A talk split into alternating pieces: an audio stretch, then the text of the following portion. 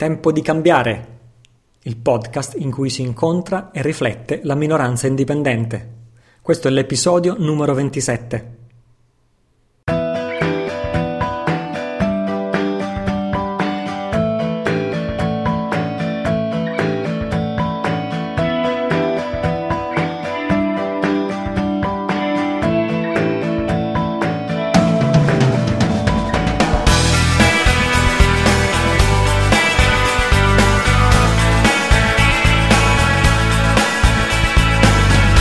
Ciao, sono Italo Cillo, questo è il mio podcast www.tempodicambiare.it è il luogo online in cui sono archiviati tutti gli episodi.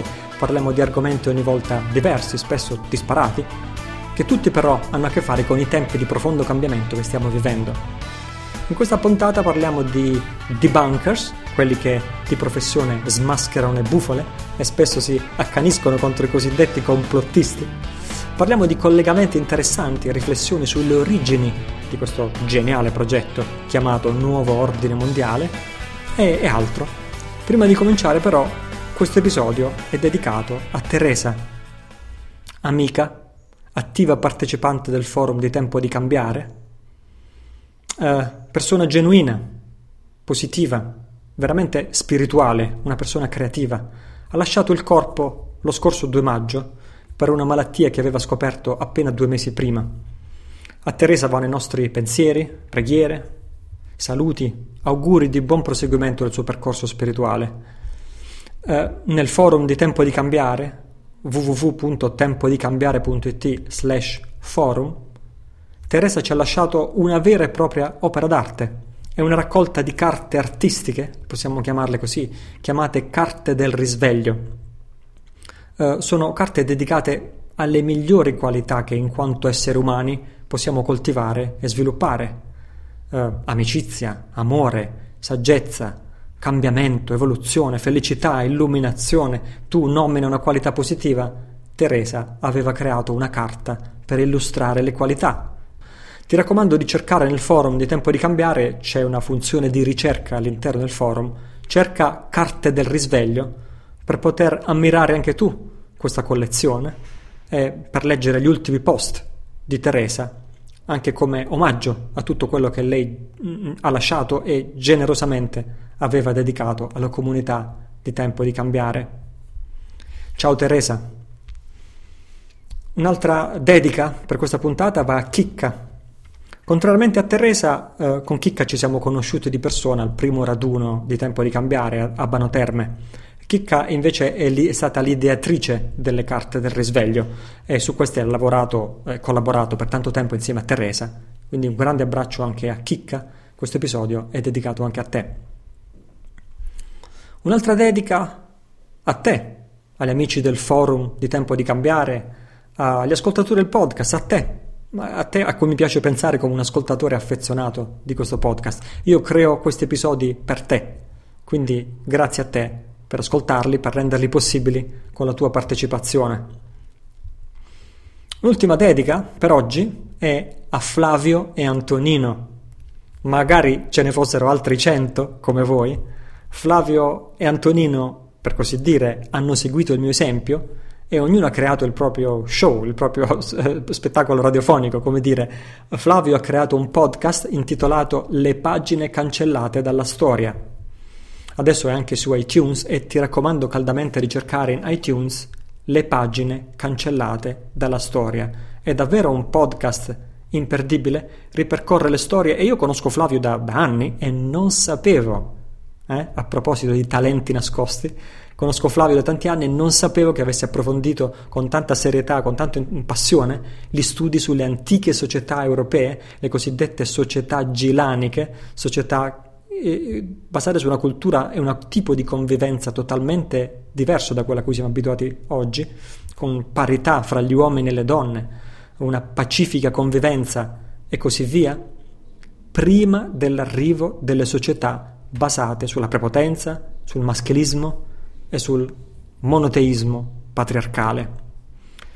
Posso soltanto dire che se Flavio non avesse deciso di parlare di tutti questi argomenti nel suo podcast, sarebbe veramente un peccato per tutti noi. Io ascolto ogni episodio di questo podcast e sto imparando tantissimo. Eh, raccomando anche a te di fare altrettanto. Le pagine cancellate dalla storia.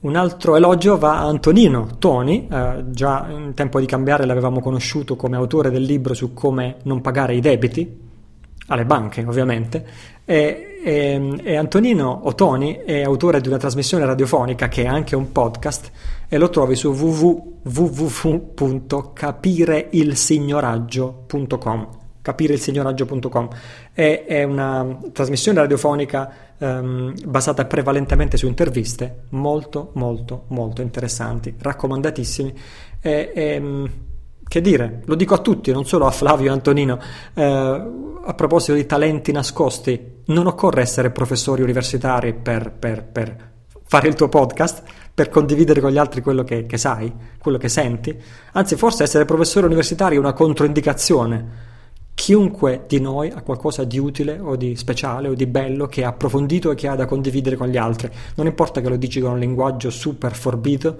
non importa che, che, che, che lo condisci di mm e am, non importa neanche che li tagli dopo gli mm e gli am che fai mentre parli. Quello che importa è che col cuore tu condivida ciò che pensi possa essere utile per migliorare noi stessi e il mondo.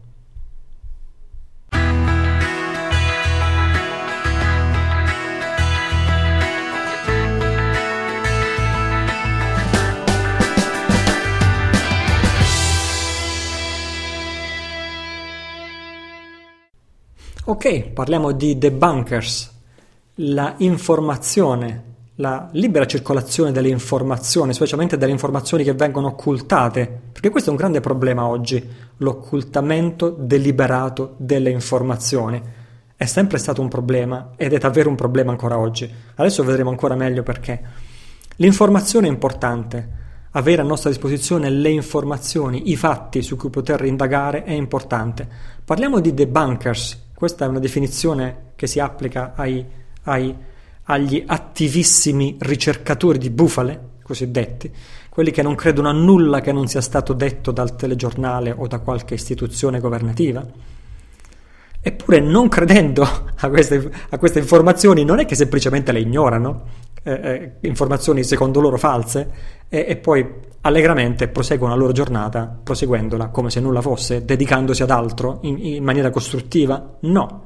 Queste persone provano, provano una, una, una, intensa sofferenza interiore che li costringe a intervenire e dire questo non può essere vero, mi rifiuto di credere a questo, il che un po' equivale a dire ti prego fai sì, fa sì che questo non sia vero, perché se questo fosse vero disorganizzerebbe la mia visione del mondo.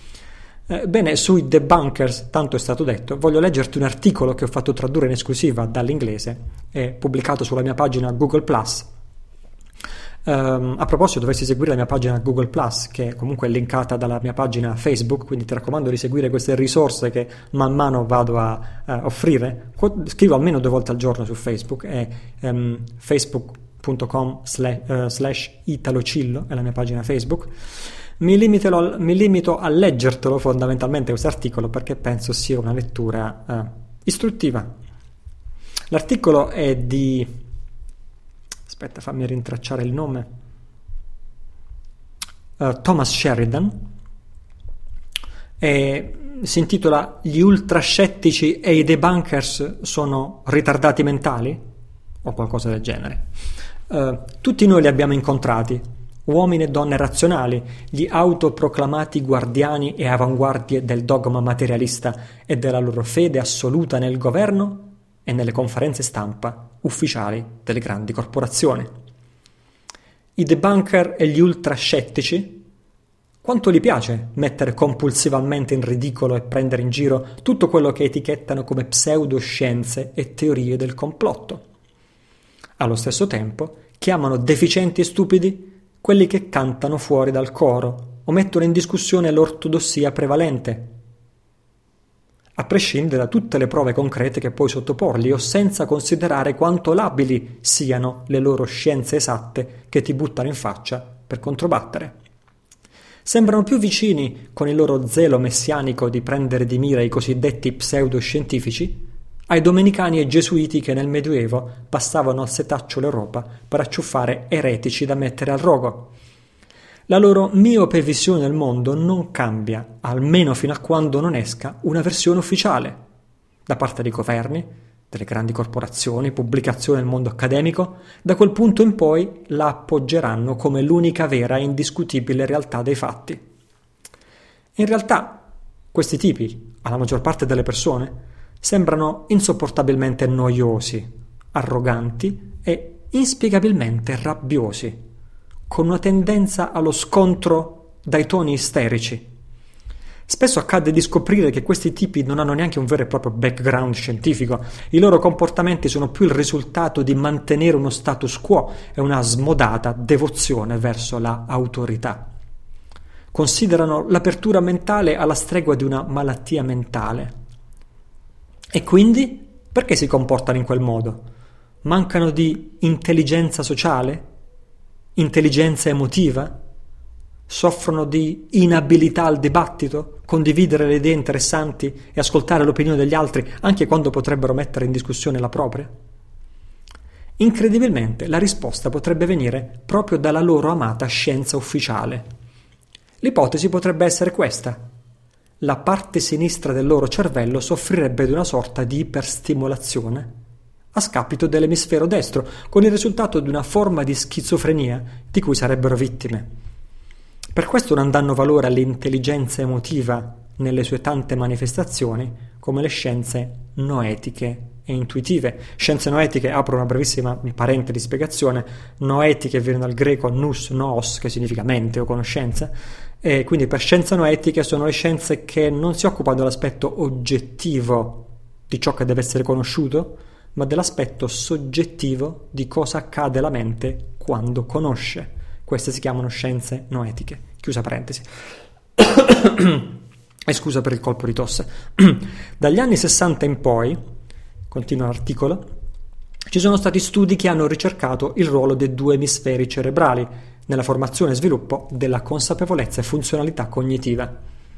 È diventata generale opinione che l'emisfero sinistro organizzi tutti i processi analitici e le valutazioni quantitative, mentre l'emisfero destro ospita tutti quei processi che si esprimono nelle forme di arte, di creatività. Questo è in realtà un punto di partenza, una spiegazione piuttosto semplice. Il proseguire degli studi ha mostrato che in realtà ognuno dei due emisferi contribuisce all'organizzazione degli stessi processi. Quello che è importante, cruciale, è un certo livello di differenza, eh, differente ridondanza in ognuno degli emisferi. Mi spiego meglio. I due emisferi vengono, eh, eh, eseguono entrambi due azioni di consapevolezza. L'emisfero sinistro se ne occupa prendendosi carico di compiti specifici, cioè concentrandosi sui dettagli, mentre l'emisfero destro agisce come una sorta di consapevolezza generale, cioè concentrata sulla totalità anziché sui dettagli. Uno, eh, il sinistro, si dedica al compito del momento, mentre l'altro agisce da controllore in background. Uno è focalizzato sullo specifico, mentre l'altro tiene d'occhio lo scenario d'insieme. Se prende ad esempio un umano dei tempi preistorici, mentre era occupato a scuoiare un animale cacciato, bene, la sua focalizzazione e concentrazione su quello che stava facendo avrebbe potuto metterlo in pericolo. Il pericolo che arrivava dall'ambiente circostante, da possibili animali feroci in agguato o altri tipi di pericoli e attacchi. Una parte del cervello doveva concentrarsi sull'operazione in via di svolgimento, mentre l'altra doveva agire in sottofondo, mantenendo una consapevolezza più generalizzata, sottile e intuitiva Ecco perché l'emisfero destro è maggiormente collegato con l'intuito e le realizzazioni noetiche e questo è il motivo che porta gli artisti a vedere i cambiamenti sociali intorno a loro molto prima di tutti gli altri. La loro visione di sottofondo, per così dire, è più sviluppata perché fanno uso, un uso dei due emisferi così come dovrebbero essere utilizzati. Se continuiamo ad analizzare le funzioni delle differenti parti del cervello, lo scopo è capire il perché dei modi e comportamenti dei debunkers, possiamo passare al corpo calloso e alla sua funzione. è collocato, è collocato fra i due emisferi, è una sottile membrana di nervi. Più che un punto di contatto fra i due emisferi, oggi si è portati a pensare che agisca come una membra- memoria ausiliaria. L'interazione fra queste differenti parti ha funzionamenti che differiscono nelle persone in differenti parti del pianeta. Nel mondo occidentale infatti si vede che l'emisfero sinistro tende a prevalere e a tentare di spegnere le funzionalità dell'emisfero destro, si comporta un po' come un prepotente. Questo tipo di attività cerebrale è testimoniata dalle TAC eseguite, dove si vede che nei soggetti molto razionali l'emisfero sinistro tende a inibire il destro attraverso l'attività del corpo calloso. Ti starai chiedendo cosa c'entra tutto questo con i debunkers di cui ti parlavo prima. È presto detto. Debunker e scettici, a oltranza, utilizzano per due terzi l'emisfero sinistro rispetto al destro. Come abbiamo visto, in questo tipo di interazione la funzione dell'emisfero destro ne risulta inibita e questo ha una pesante ricaduta su tutto il processo cognitivo. È quello che accade nel cervello di debunker e ultrascettici. Questo dislivello porta alla necessità che loro sentono di salvare il mondo dagli idioti, tutti quelli che osano mettere in discussione l'opinione delle autorità e le loro indicazioni.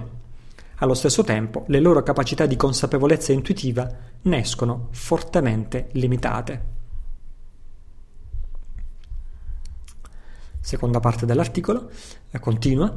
I debunker e gli scettici hanno difficoltà ad accettare le intuizioni sono inconsapevoli del fatto che la maggior parte delle importanti scoperte, anche in campo medico e scientifico, siano il risultato di momenti di intuizione, introspezione, tipi di consapevolezza intuitiva che solo in un secondo momento erano e sono messi al vaglio del metodo scientifico.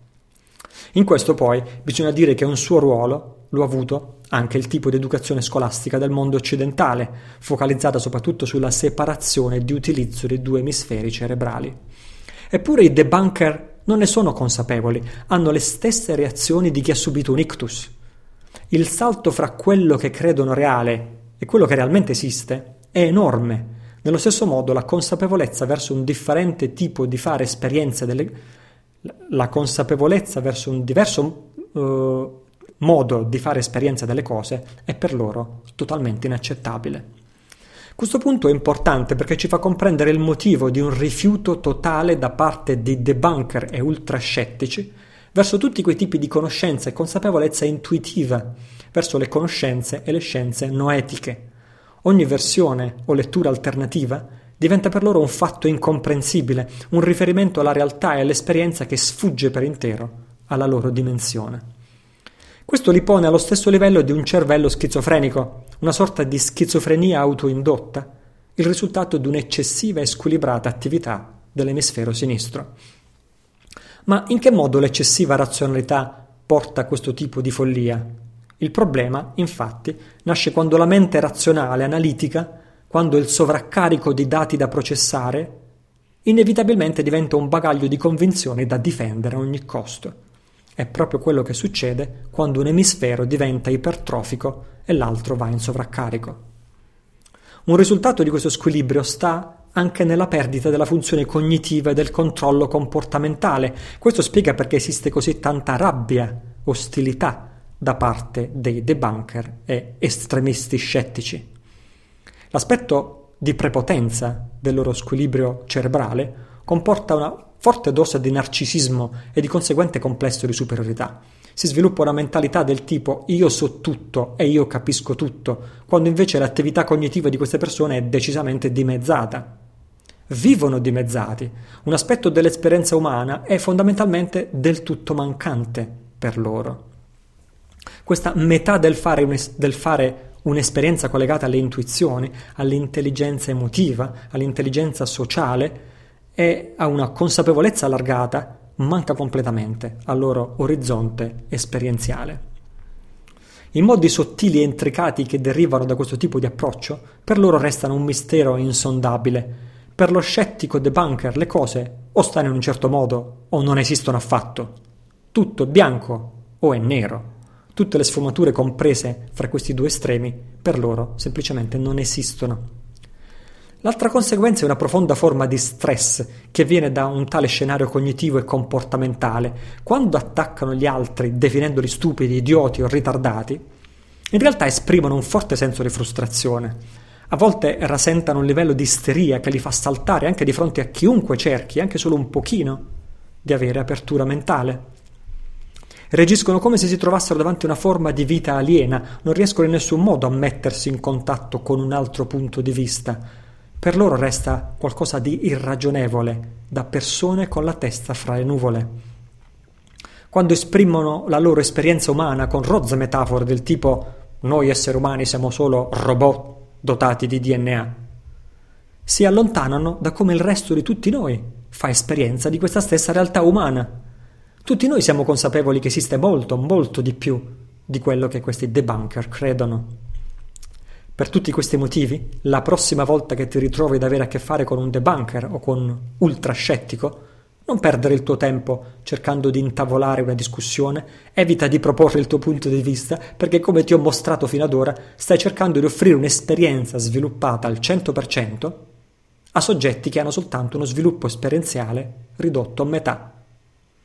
Cerca di tenere presente quando hai a che fare con loro che vivono una dimensione dimezzata, non è colpa loro, sono così e stop. Non ne sono responsabili. Una grossa responsabilità l'ha avuta un sistema educativo squilibrato, un sistema educativo che ha radici antiche, con un risultato che sa di dittatura scientifica. In questo contesto sono più vittime che responsabili. Tu lo sai bene, a differenza di quello che loro possono fare, tu devi cercare di utilizzare tutte le tue risorse. Usa il 100% delle tue esperienze. In un certo senso ti sto consigliando di ignorarli non dovresti cercare la loro approvazione, non potrebbero capire, non accetterebbero il tuo punto di vista, non possono farlo. Per loro è interessante, importante, solo quello che viene detto dal mondo dei colletti bianchi, dei vertici delle grandi corporation, i governi, il mondo scientifico, accademico, medico e così via. Credono alle versioni ufficiali. Oltre a quello non riescono a capire. Con loro devi essere educato, lasciarli stare proseguire per la tua strada. Bene, questo è il punto di vista di Thomas Sheridan, ovviamente uno dei tanti possibili punti di vista su questo e tanti altri argomenti. Te l'ho letto perché mi sembrava che valesse la pena di leggerlo, anche perché è scritto bene, fra l'altro. Ed è un argomento interessante di cui, eh, insomma, come dire, ci azzecca tantissimo con gli argomenti di cui parliamo in questo podcast, Tempo di cambiare. Eh, cosa ci insegna, per esempio, questa lettura? Eh, a me fa pensare che il mondo sarebbe veramente migliore se ci accordassimo su una sorta di procedura da seguire quando vogliamo valutare degli argomenti, specialmente argomenti controversi, e raggiungere delle conclusioni. Fra parentesi, questa procedura già esiste prima veniva insegnata in tutte le scuole, prima, mm, 150 anni fa probabilmente. Eh, prima, numero uno, bisogna raccogliere i fatti, non le opinioni, i fatti. Insieme, io e te, non siamo uno contro l'altro. Non ne siamo ancora alla fase dove siamo arrivati a sputare giudizi. Insieme siamo alleati, stiamo raccogliendo informazioni, stiamo raccogliendo i fatti. Questa è la fase numero uno. E in questo, ripeto, siamo alleati. Supponiamo un elemento controverso, un argomento estremamente controverso come le scie chimiche. Le scie chimiche c'è chi dice esistono, c'è chi dice non esistono. Ok, non schieriamoci contro fin dall'inizio, ma mettiamoci insieme e raccogliamo informazioni. Quanti tipi diversi di scie aeree esistono? È vero che c'è un tipo di scie chimiche che sparisce dopo pochi secondi, invece c'è un altro che rimane sospeso nell'aria e si allarga, si allarga, si allarga fino a che il sole va via, come un video che ho visto ieri, grazie a Elia Menta, una citazione, una dedica particolare, un video girato di eh, Elia Menta è un eh, eh, rispetta, rispettatissimo blogger a cui vanno i miei saluti. Eh, ha girato col suo telefonino proprio ieri o l'altro ieri eh, il cielo del Piemonte, eh, una giornata assolutamente perfettamente azzurra senza nuvole. C'è il timer del telefonino eh, iniziano a quest- queste, queste, scie chimiche, come altro le vuoi chiamare, a, a setacciare il, se- il cielo a zig zag e quella giornata meravigliosamente azzurra dopo due ore è completamente il sole coperto. Non dalle nuvole che non erano arrivate da nessuna parte, ma da queste scie chimiche che restano e si allargano. Ora, atteniamoci all'informazione. Questo è vero o non è vero? Cioè, è vero che c'è questo tipo di nuvole, questo tipo di scie che si trasformano in nuvole e coprono il Sole? È vero o non è vero? Mettiamoci insieme, raccogliamo informazioni, fotografie, video, prima di raggiungere conclusioni. È vero che a, volte, a certi giorni succede e altri giorni no? È vero che nei giorni in cui succede esistono aerei che non lasciano scie, invece altri aerei che sì, lasciano le scie da un estremo all'altro del cielo. Questi sono elementi che vogliamo raccogliere insieme. È vero che ci può essere uno stesso aereo che lascia una scia a scatti, come si dice, ora sì, ora no, ora sì, ora no.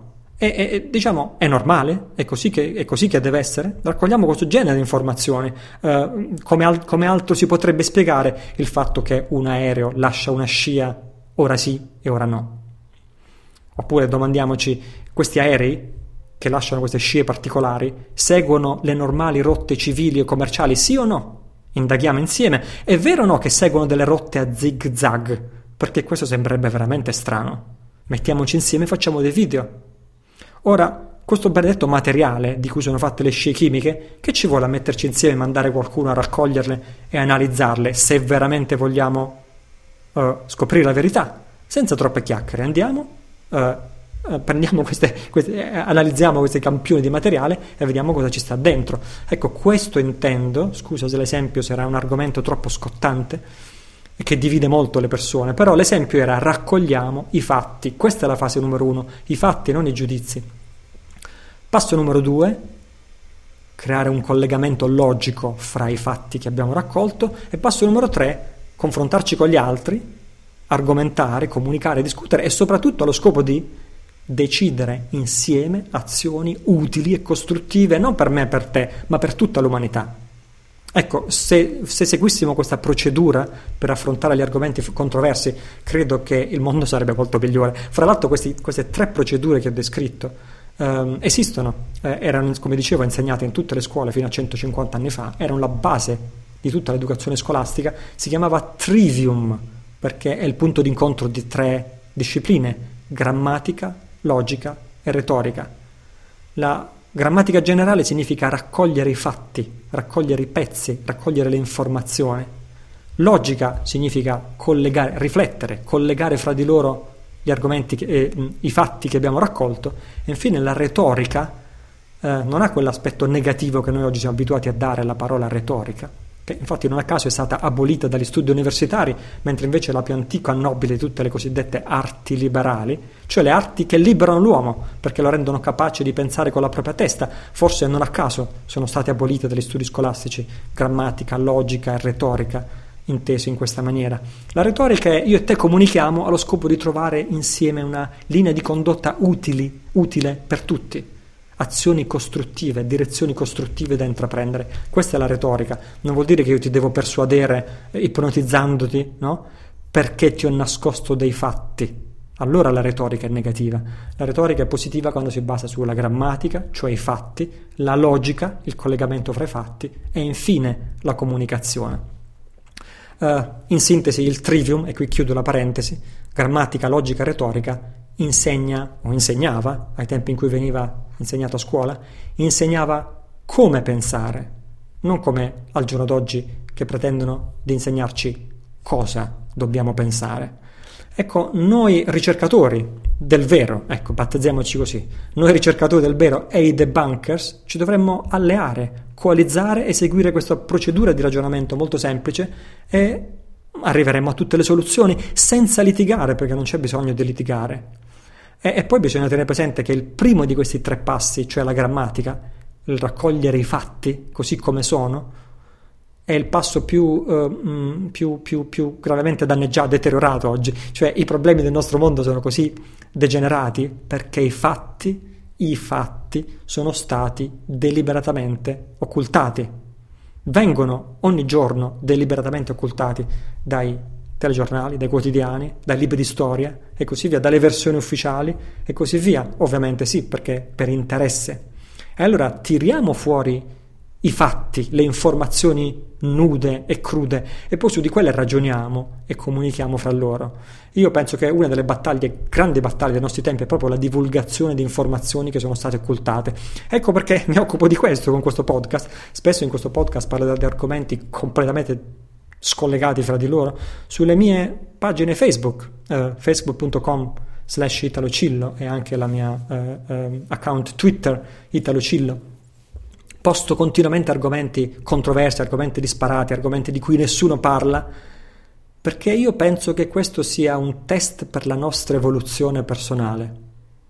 Io, in quanto essere umano, come mi comporto quando sono esposto a ciò che è ignoto, a quello che non conoscevo prima, lo sconosciuto, informazioni che sono potenzialmente destabilizzanti per la mia visione del mondo. Come mi comporto? Se mi chiudo a riccio e dico no, questo non è possibile a prescindere, beh, ho fallito il test. Se invece riesco ad andare oltre quella barriera protettiva delle mie convinzioni e dico va bene, esaminiamo i fatti, i fatti serenamente, raccogliamo il maggior numero possibile di questi fatti, dopodiché tiriamo le conclusioni logiche e solo alla fine esprimiamo, esprimiamo un giudizio su ciò che sarebbe meglio fare di questa informazione, ecco, allora io ho superato il test. Chiamiamolo il test della saggezza. Eh, per riassumere tutto in un proverbio, come si dice, giudicare senza esaminare è la quintessenza dell'ignoranza. Esaminare senza giudicare è la quintessenza della saggezza.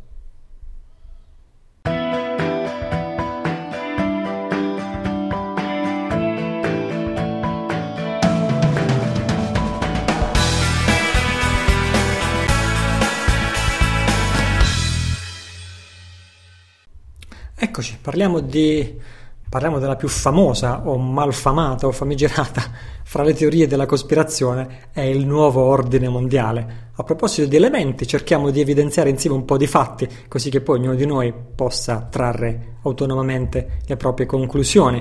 Ho trovato un paio di testi, sì, ebbene sì, anche stavolta mi piace leggerti delle cose che ho trovato da leggere, eh, penso che sia efficace leggere delle cose scritte bene. Ho trovato due spezzoni, uno preso da Carol Quigley e uno preso da John Taylor Gatto, che raccontano proprio gli inizi di questo mm, cosiddetto nuovo ordine mondiale, quando nessuno ancora utilizzava questa espressione. Carol Quigley è l'autore, e siamo alla metà del secolo scorso, di uno studio su questa cospirazione segreta, chiamiamola così, è stato uno dei primi ad approfondirla. E ehm, John Taylor Gatto invece è un insegnante, una persona di erudizione straordinaria, nonché uno studioso e un critico del, dell'attuale tipo di educazio- organizzazione eh, dell'educazione scolastica. Ti leggo questi spezzoni anche qui perché penso che, ecco, qui purtroppo non sono tradotti, quindi scusami se balbetto ogni tanto, te li traduco direttamente dall'inglese così come li leggo. Spero di non incespicarmi troppo. Sono, sono abbastanza sono interessanti, per cui ci tengo a leggerteli. Ecco il primo spezzone. Qui dice: Le incredibili realizzazioni di Cecil Rhodes Uh, uno degli uomini più ricchi del mondo, creatore dell'impero dei diamanti De Beers, fondatore di una nuova nazione, infatti la Rhodesia prende il nome da Rhodes, è anche l'originatore delle borse di studio Rhodes. Um, tutte queste, queste sue incredibili realizzazioni erano motivate da un'unica e sola idea, quella che lui chiamava la mia grande idea. Questa idea arrivò a lui all'età di 24 anni, con la forza di una rivelazione religiosa. Ciò che è interessante è che questa idea lo colpì nelle ore immediatamente successive alla sua iniziazione alla massoneria, mentre si trovava all'Università di Oxford. mentre Rhodes era, aveva un leggero disprezzo, guardava dall'alto in basso l'organizzazione a cui si era appena unito, diceva mi domando che diamine ci fa una così grande quantità di persone apparentemente intelligenti eppure che si dedicano tutto questo tempo a, a, a, a più ridicoli e assurdi dei rituali che sembrano non avere né oggetto né finalità. Questo era uh, citato fra virgolette. Bene, rimane il fatto che qualsiasi tipo di iniziazione massonica avesse fatto uh, Cecil Rhodes, Sembra che questa abbia scatenato in lui una sorta di rivelazione, una sorta di epifania in lui che era a quel tempo soltanto un giovane studente. Nella stessa sera dopo la cerimonia di iniziazione, Rhodes sedette a riflettere su ciò che era accaduto in quel giorno. Dopodiché, come lui stesso lo descrive, questa idea che fino ad ora aveva danzato davanti a lui senza riuscire ad afferrarla, improvvisamente prese forma in un piano completo.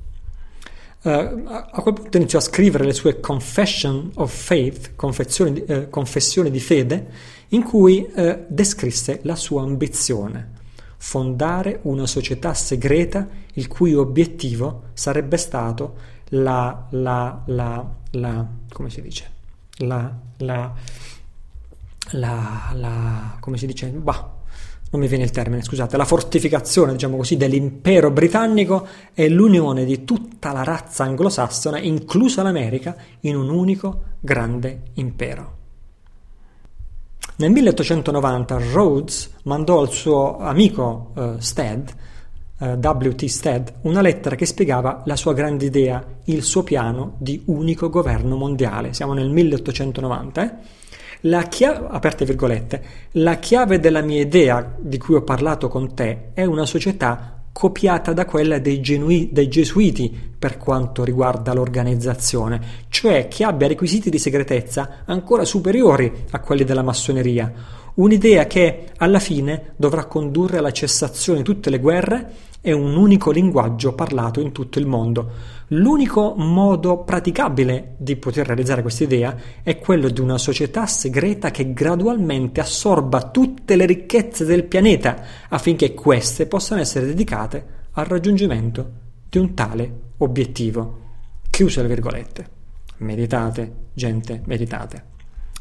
Per, eh, continua l'articolo, per, per eh, esaudire la sua visione globale, Rhodes eh, fondò il Rhodes Trust, il suo mh, cerchia ristretta della sua società segreta, chiamata la Società degli Eletti, in cui includeva eh, massoni come Lord Alfred Milner, William Stead, Reginald Be- Belliot Brett, poi chiamato anche Lord Esher. Eh, quando Rhodes morì nel 1902, lasciò, eh, lasciò la società, la Rhodes Trust e la leadership primariamente nelle mani di Lord Milner Così fu, fu, fu, fondata il Round Table Group, il cosiddetto gruppo della tavola rotonda, eh, con branche internazionali in tutto il mondo. Negli Stati Uniti eh, sarebbe, si sarebbe chiamata Council on Foreign Relations, CFR, il Consiglio delle Relazioni Estere. Pochi hanno fatto più per esporre questa rivoluzionaria agenda di eh, Carol Quigley, il professore di storia alla, alla Università di Georgetown Quigley scrisse eh, Arrivati al 1915 i gruppi della tavola rotonda esistevano già in sette nazioni, inclusa l'Inghilterra e gli Stati Uniti.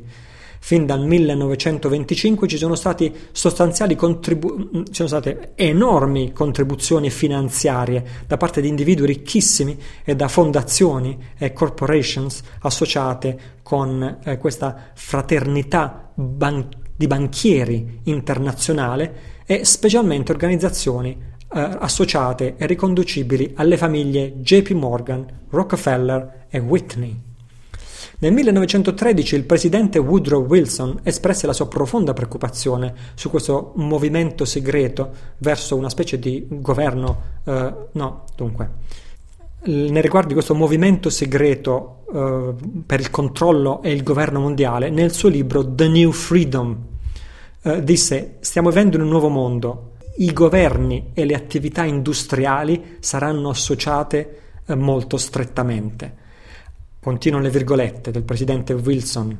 Alcuni dei più grandi uomini negli Stati Uniti d'America, nel campo dell'industria, della manifattura, del commercio e così via, hanno paura di qualcuno, hanno paura di qualcosa Essi sanno che esiste un potere da qualche parte così organizzato, così sottile, così vigile, così interconnesso, così completo, così pervasivo, che hanno paura perfino di sussurrare, di parlare a proposito di questo potere, specialmente se si tratta di condannarlo.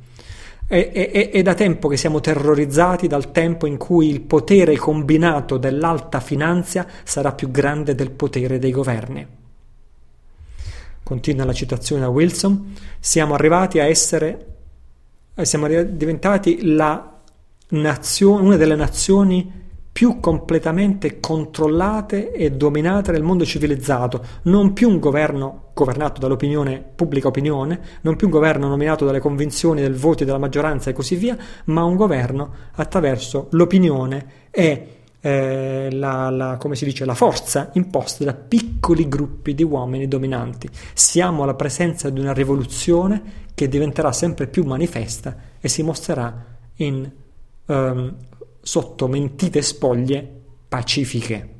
Chiuse le virgolette. Questa è la fine della citazione del presidente Wilson. Infine, l'ultimo spezzone che ho tratto da uh, John Taylor Gatto um, fu proprio di JP Morgan, una, uh, proprio di JP Morgan una delle più importanti contribuzioni alla strategia della, uh, dei, dei, gruppi della tavola rotonda ispirati da Cecil Rhodes.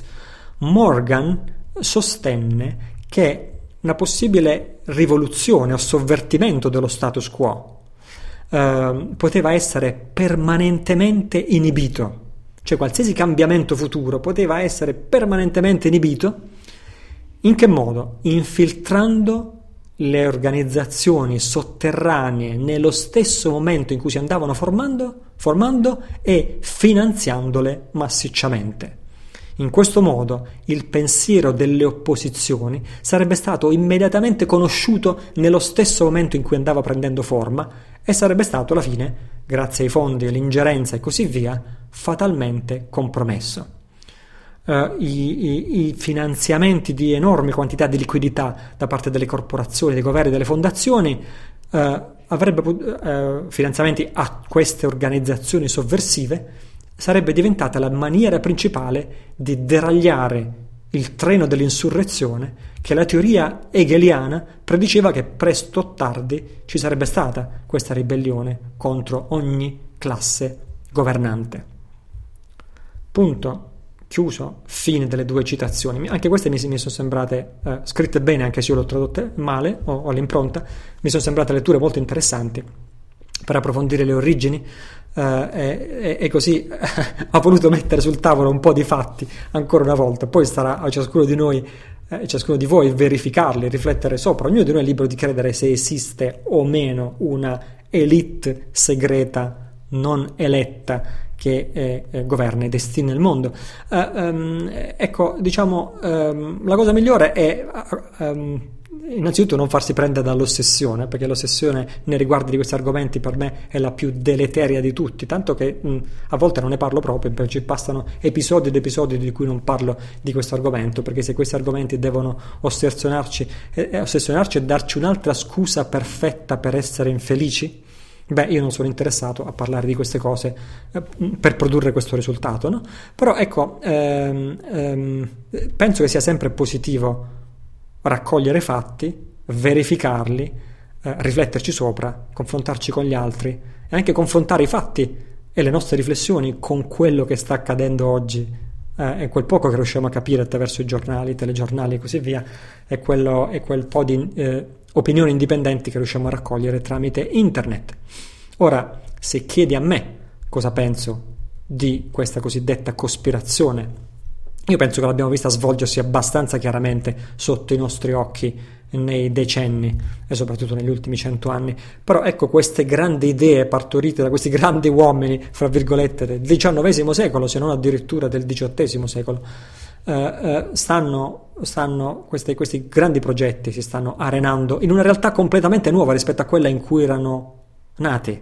Cioè, questi signori volevano dominare il mondo, volevano usare la tecnologia per dominare il mondo, era questa la loro ossessione. E non avevano previsto che la tecnologia sarebbe sfuggita loro di mano completamente. Questa è la realtà dei fatti. Oggi io la penso così, qualcuno ovviamente la può pensare in maniera diversa e comunque io lo rispetto, però io penso che veramente la tecnologia fra virgolette, democratica come internet, a questo punto è sfuggita di mano. Certo, ogni giorno leggiamo sui giornali che vogliono mettere il freno, l'internet, eh, il freno, la censura internet, oppure vogliono creare un solo pulsante col quale si può, si può, si può disabilitare tutto internet in tutto il mondo.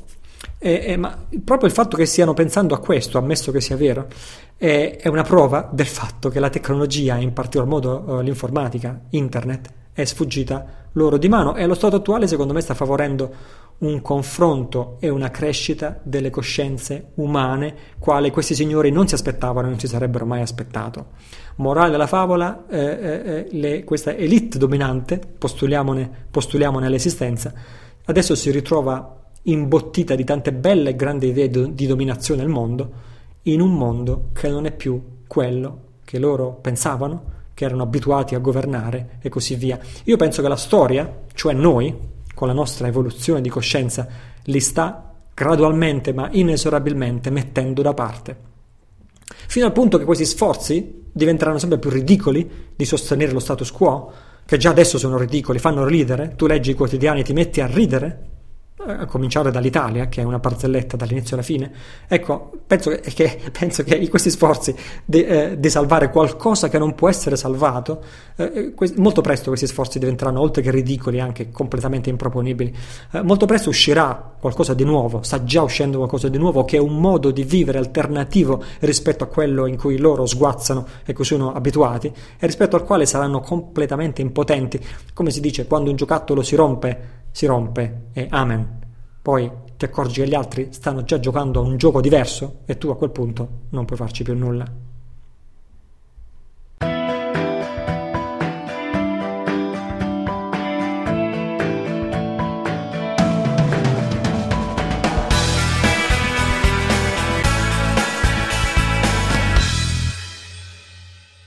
Per finire, cosa bolle nella mia pentola? Eh, sono stato lontano da questo podcast per un po' di tempo, svariate settimane, e durante questo periodo di assenza mi sono accorto di, come dire, un errore imperdonabile. Ebbene sì, è tempo di autocritica, soprattutto imperdonabile per uno come me che si occupa professionalmente di creazione di contenuti.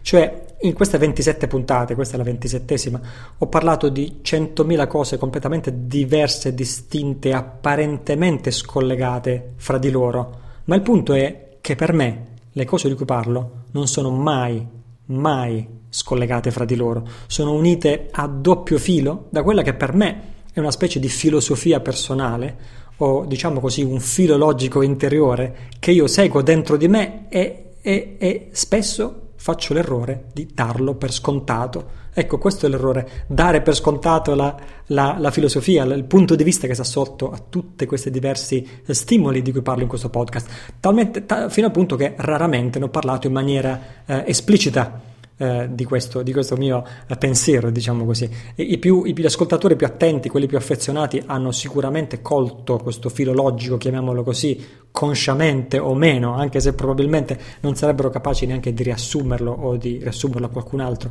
E questo penso che sia un vero peccato, una mancanza da parte mia. Quindi cosa bolle nella mia pentola?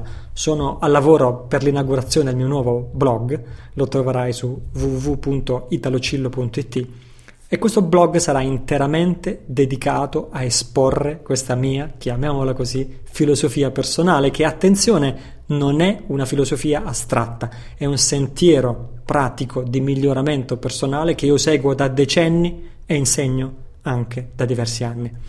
Già in realtà ho iniziato a parlare fin dall'episodio 1, quindi proprio dall'inizio di questo podcast, nell'episodio 1, alla fine dell'episodio dicevo per me ci sono tre ambiti nella vita di una persona. Peccato che non, ho, non ho continuato a parlarne con la stessa insistenza come nel primo episodio. Ci sono tre ambiti nella vita di una persona: personale, sociale, spirituale. La maggior parte delle persone, quella che io chiamo la maggioranza conformista, vive queste tre aree, questi ambiti non come campi di miglioramento, cioè io posso migliorare me stesso in ambito personale, posso dare il mio contributo in ambito sociale e posso migliorare in ambito spirituale. No, piuttosto la maggioranza prende questi tre ambiti così come sono, così come li ha ricevuti, in maniera acritica, pensando che formino una specie di status quo immutabile che non è soggetto a miglioramenti. Per esempio nel personale io sono fatto così e non posso farci niente, queste sono le condizioni in cui vivo e non posso farci niente, questo è il mio lavoro, queste sono le mie finanze e non posso farci niente. E lo stesso è il sociale, se ne occupano i governanti, io non posso farci niente. E lo stesso spirituale, è mestiere di preti eh, e dipende dalla religione, io non posso farci niente e così via. Per me è vero il contrario. Non solo questi tre campi sono un, un, un, un sono veramente terreni di, di, di gioco, terreni di scontro, di miglioramento continuo da parte di ciascuno di noi. Non solo questo, ma il miglioramento dell'individuo all'interno di questi tre campi è il vero significato della nostra vita, è la vera ragione di quello che noi ci, stiamo, ci siamo venuti a fare qui, migliorarci in questi campi. E, ma non solo questo, e, e, e, questo credo che sia l'aspetto più originale della mia riflessione, o chiamiamola filosofia personale, sono convinto che questi tre ambiti sono strettamente collegati e inseparabili fra di loro, cioè fanno parte di un'unica progressione.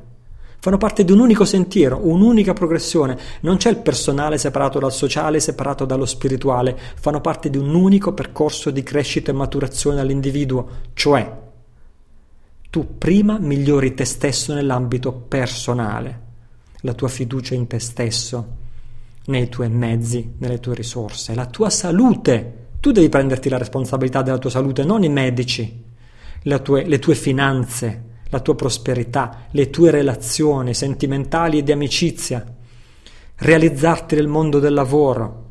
L'imprenditoria fa parte della realizzazione personale, cioè creare valore per gli altri, questo intendo io per essere un libero imprenditore, fa parte di questo ambito. La chiave è assumerti la piena responsabilità del, del, del, questi, in questi campi o ambiti nella tua vita che poi formano la libertà di movimento e anche la felicità personale entro certi limiti.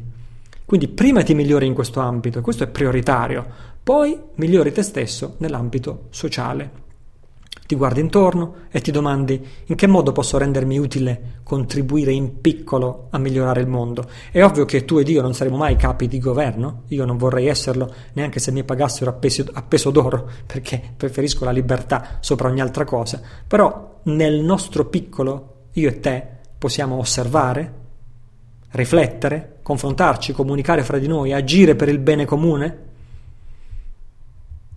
e, e possiamo fare tanto, possiamo lasciare il mondo migliore di come lo abbiamo trovato. E poi migliori te stesso nell'ambito spirituale della tua vita, cioè ti guardi dentro e dici migliorare me stesso, migliorare il mondo, queste cose vanno bene, però in questa vita umana così breve, come posso accontentarmi di sviluppare solo l'1% delle mie potenzialità spirituali? E che ne facciamo del restante 99%? Come posso ottenere veramente la libertà interiore? Come posso realizzare quella felicità che viene da dentro, non quella che dipende dal soddisfare i desideri, i capricci e gli obiettivi temporanei? Tutti sono capaci di essere felici quando le cose vanno bene e poi di lamentarsi o criticare quando le cose vanno male. Come posso io realizzare, non dico la felicità, ma almeno la gioia, la serenità, sia quando le cose vanno bene, e tutti sono capaci, sia quando le cose vanno male, perché quello è il vero segno di un praticante spirituale. Dare il meglio di sé, anche quando le cose vanno male. Come posso sviluppare la mia virtù, la mia condotta, la mia etica? Come posso essere di buon esempio per gli altri? Che senso ha cambiare il mondo o, o tutto il resto, o essere eh, ricchi e di successo e felici e così via, se non siamo di buon esempio per gli altri? Veramente, fermati a riflettere su questo. Come posso sviluppare la mia capacità di amare? Senza amore noi siamo nulla. La felicità è impossibile senza capacità di amare.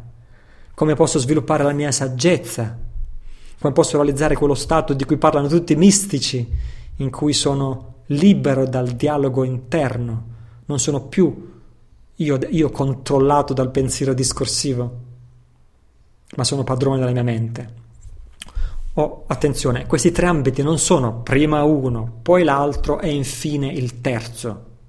Questi ambiti si sviluppano simultaneamente perché si sostengono l'uno con l'altro. Se tu ti concentri solo sul personale, esempio, tu hai realizzato la salute, sei una persona in forma, hai realizzato la tua prosperità, sei, sei, realizzato in campo imprenditoriale, sei ricco, benestante, un'attività imprenditoriale di successo e trovi anche il tempo per fare fitness, andare in palestra, sei ricco e felice. Però dal punto di vista sociale magari sei inutile per gli altri. Dal punto di vista spirituale non hai realizzato nessuna felicità duratura. Facciamo invece l'esempio che ti concentri solo sull'ambito sociale, sei un attivista generoso, impegnato, sei continuamente lì a fare qualcosa per gli altri, ma magari dal punto di vista personale sei frustrato, insoddisfatto, magari sei anche in cattiva salute, sei perfino squattrinato, questo è un tipo, tipico archetipo, che beneficio c'è? E dal punto di vista spirituale, prima o poi ti fermi e ti domandi cos'è che ancora mi manca? Perché davvero non riesco a essere felice? E poi, se ti concentri solo sull'ambito spirituale della vita, dal punto di vista personale magari sei un disadattato, vivi male nel mondo, per te la spiritualità e la meditazione sono una fuga dalla realtà. Anche in questo non c'è un beneficio. E dal punto di vista sociale finisce che sei solo un egoista o peggio ancora fai parte di quella maggioranza conformista che si inchina alle autorità, si inchina ai telegiornali e gode nell'ingabbiare la libertà degli individui e delle comunità umane. Insomma, fin dal primo episodio dicevo noi viviamo in entrambi, in tutti e tre questi ambiti, personale, sociale. Nel, nel primo episodio facevo questa metafora, dicevo l'imprenditore come epitome dell'ambito personale, l'attivista come epitome dell'ambito sociale e il praticante spirituale come esemplificazione dell'ambito spirituale. Queste persone non comunicano veramente bene fra di loro. È come se hanno linguaggi diversi, non, non, non comunicano fra di loro, questo è un peccato per l'intera società. Non so, il, il, il, l'attivista, eh, eh l'attivista, dice che l'imprenditore è uno sporco ricco, l'imprenditore dice che l'attivista è uno sporco rivoluzionario entrambi dicono che, che, che, il meditante è un perditempo o è uno autistico che perde tutto il tempo a guardarsi l'ambelico senza fare niente di buono per il mondo e così via. Questa è una perdita grave per l'umanità. Io, Italo Cillo, sono imprenditore, sono libero, impre- libero pensatore, lo preferisco ad attivista, e sono praticante spirituale. E se non fossi tutte e tre queste tre cose, da qualche parte mi sentirei zoppo.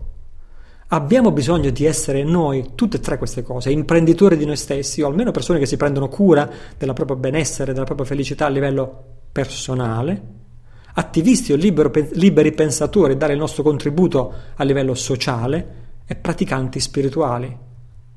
Sviluppare le nostre qualità migliori, umane, ed essere di buon esempio per gli altri. Questo significa. Ora, il mio nuovo blog www.italocillo.it è interamente dedicato alla realizzazione completa, la chiamo così, la realizzazione completa in questi tre ambiti, sociale, personale e spirituale, la chiamo realizzazione completa dell'individuo. E il mio blog sarà dedicato a quello perché tutto quello che ho detto fino adesso non è neanche l'inizio della cima dell'iceberg di tutto quello che avrei da dire, anche in termini pratici, su cosa significa realizzazione in ambito personale, sociale e spirituale. E voglio condividere con te questa mia filosofia personale, altrimenti sento che dare informazioni così spezzettate e disparate non è veramente di beneficio duraturo. E, e, soprattutto in questo blog, a, metti da parte la filosofia, voglio darti strumenti pratici in cui tu stesso puoi iniziare a fare qualcosa da domani per progredire nel tuo percorso di realizzazione personale, sociale, spirituale. Se non sei tu che progredisci e diventi più felice e realizzato in questi tre ambiti, che beneficio c'è? Il mio blog sarà pronto fra 15 giorni al massimo, forse anche meno, però c'è un problema. Anzi, per me non è un problema, è una notizia positiva. A metà giugno partirò in ritiro ho detto che sono un praticante spirituale, no? Che razza di praticante spirituale sarei se non facessi ritiri di natura spirituale? E quindi eh, sarò per quasi tre mesi nella giungla, lontano da qualsiasi forma di vita civilizzata, senza connessioni internet, senza telefoni. Tornerò all'inizio di settembre. Dunque è perfettamente inutile che io inauguri il mio blog adesso, benché sarà pronto fra pochi giorni. Eh, ho sempre detto questa per me non è una corsa dei 100 metri in cui c'è fretta di fare qualcosa, questa per me è una maratona, eh, anche questo podcast, il blog, eh, comunicare agli altri il mio messaggio è qualcosa che intendo fare per il lungo periodo e per il lungo termine. Eh, questo significa che eh, preferisco aspettare il mio ritorno riorganizzarmi un attimino quando sarò tornato e inaugurare come si deve nel mese di ottobre 2013. E questo significa che non so se riuscirò a fare un'altra puntata o due puntate o tre puntate di questo podcast prima di partire a metà giugno, dopodiché probabilmente riprenderò a fare nuovi episodi insieme all'inaugurazione del nuovo blog nell'ottobre 2013. Penso veramente che blog e podcast da questo momento in poi debbono andare veramente insieme di, di pari passo, altrimenti il beneficio è dimezzato. Nel frattempo, Sappi che sono estremamente attivo su Facebook, Twitter e Google + posto risorse interessanti che sarebbero degne di comparire all'interno di questo podcast almeno due volte al giorno, se non tre. E seguimi o unisciti a me su Facebook, Twitter e Google, sono facili da trovare, sono sempre presente col nome Italo Cillo. E se ti va, questo può essere un buon modo per tenersi in contatto fra un episodio e l'altro e continuare a appunto tenerci in contatto. Uh, per essere avvisato di quando uscirà il prossimo episodio, non mancare di inserire il tuo indirizzo email nel form uh, di iscrizione che trovi su www.tempodicambiare.it o nella barra laterale destra di tutte le pagine di quel blog eh, o anche all'interno della pagina in cui è scaricato questo episodio. Ti raccomando di unirti a me sulla mia pagina Twitter, twitter.com slash italocillo, la mia pagina facebook.com slash italocillo e per quanto riguarda questo podcast, ti ricordo che puoi iscriverti tramite iTunes. Questo è Tempo di cambiare, è il podcast della minoranza indipendente, cioè di quelli, come te, che vogliono pensare con la propria testa, sviluppare il proprio cuore e migliorare il mondo. Io sono Italo Cillo, sii felice, ci risentiamo presto nel prossimo episodio.